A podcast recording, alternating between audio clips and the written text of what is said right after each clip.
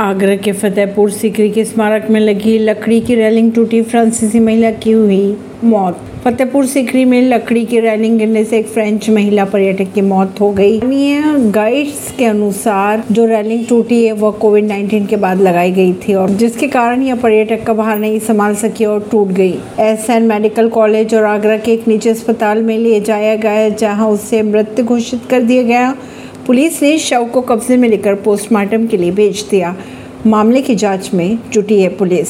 इस मामले पर एएसआई के अधीक्षण पुरातत्वविद के अनुसार फ्रांसीसी पर्यटकों का एक समूह फतेहपुर सीकरी किले के अंदर ख्वाबगाह स्मारक के पास तुर्की सुल्ताना पैलेस में सेल्फी ले रहा था। तभी उनके संयुक्त वज़न के कारण लकड़ी की रैली टूट गई। सभी पर्यटक खुद को बचाने में सफल रहे, लेकिन एक साठ साल की महिला करीब नौ फीट की ऊंचाई से पत्थर के फर्श पर जा गिरी और बाद में उस महिला की मौत हो गई। परवीन सिंह नई दिल्ली से।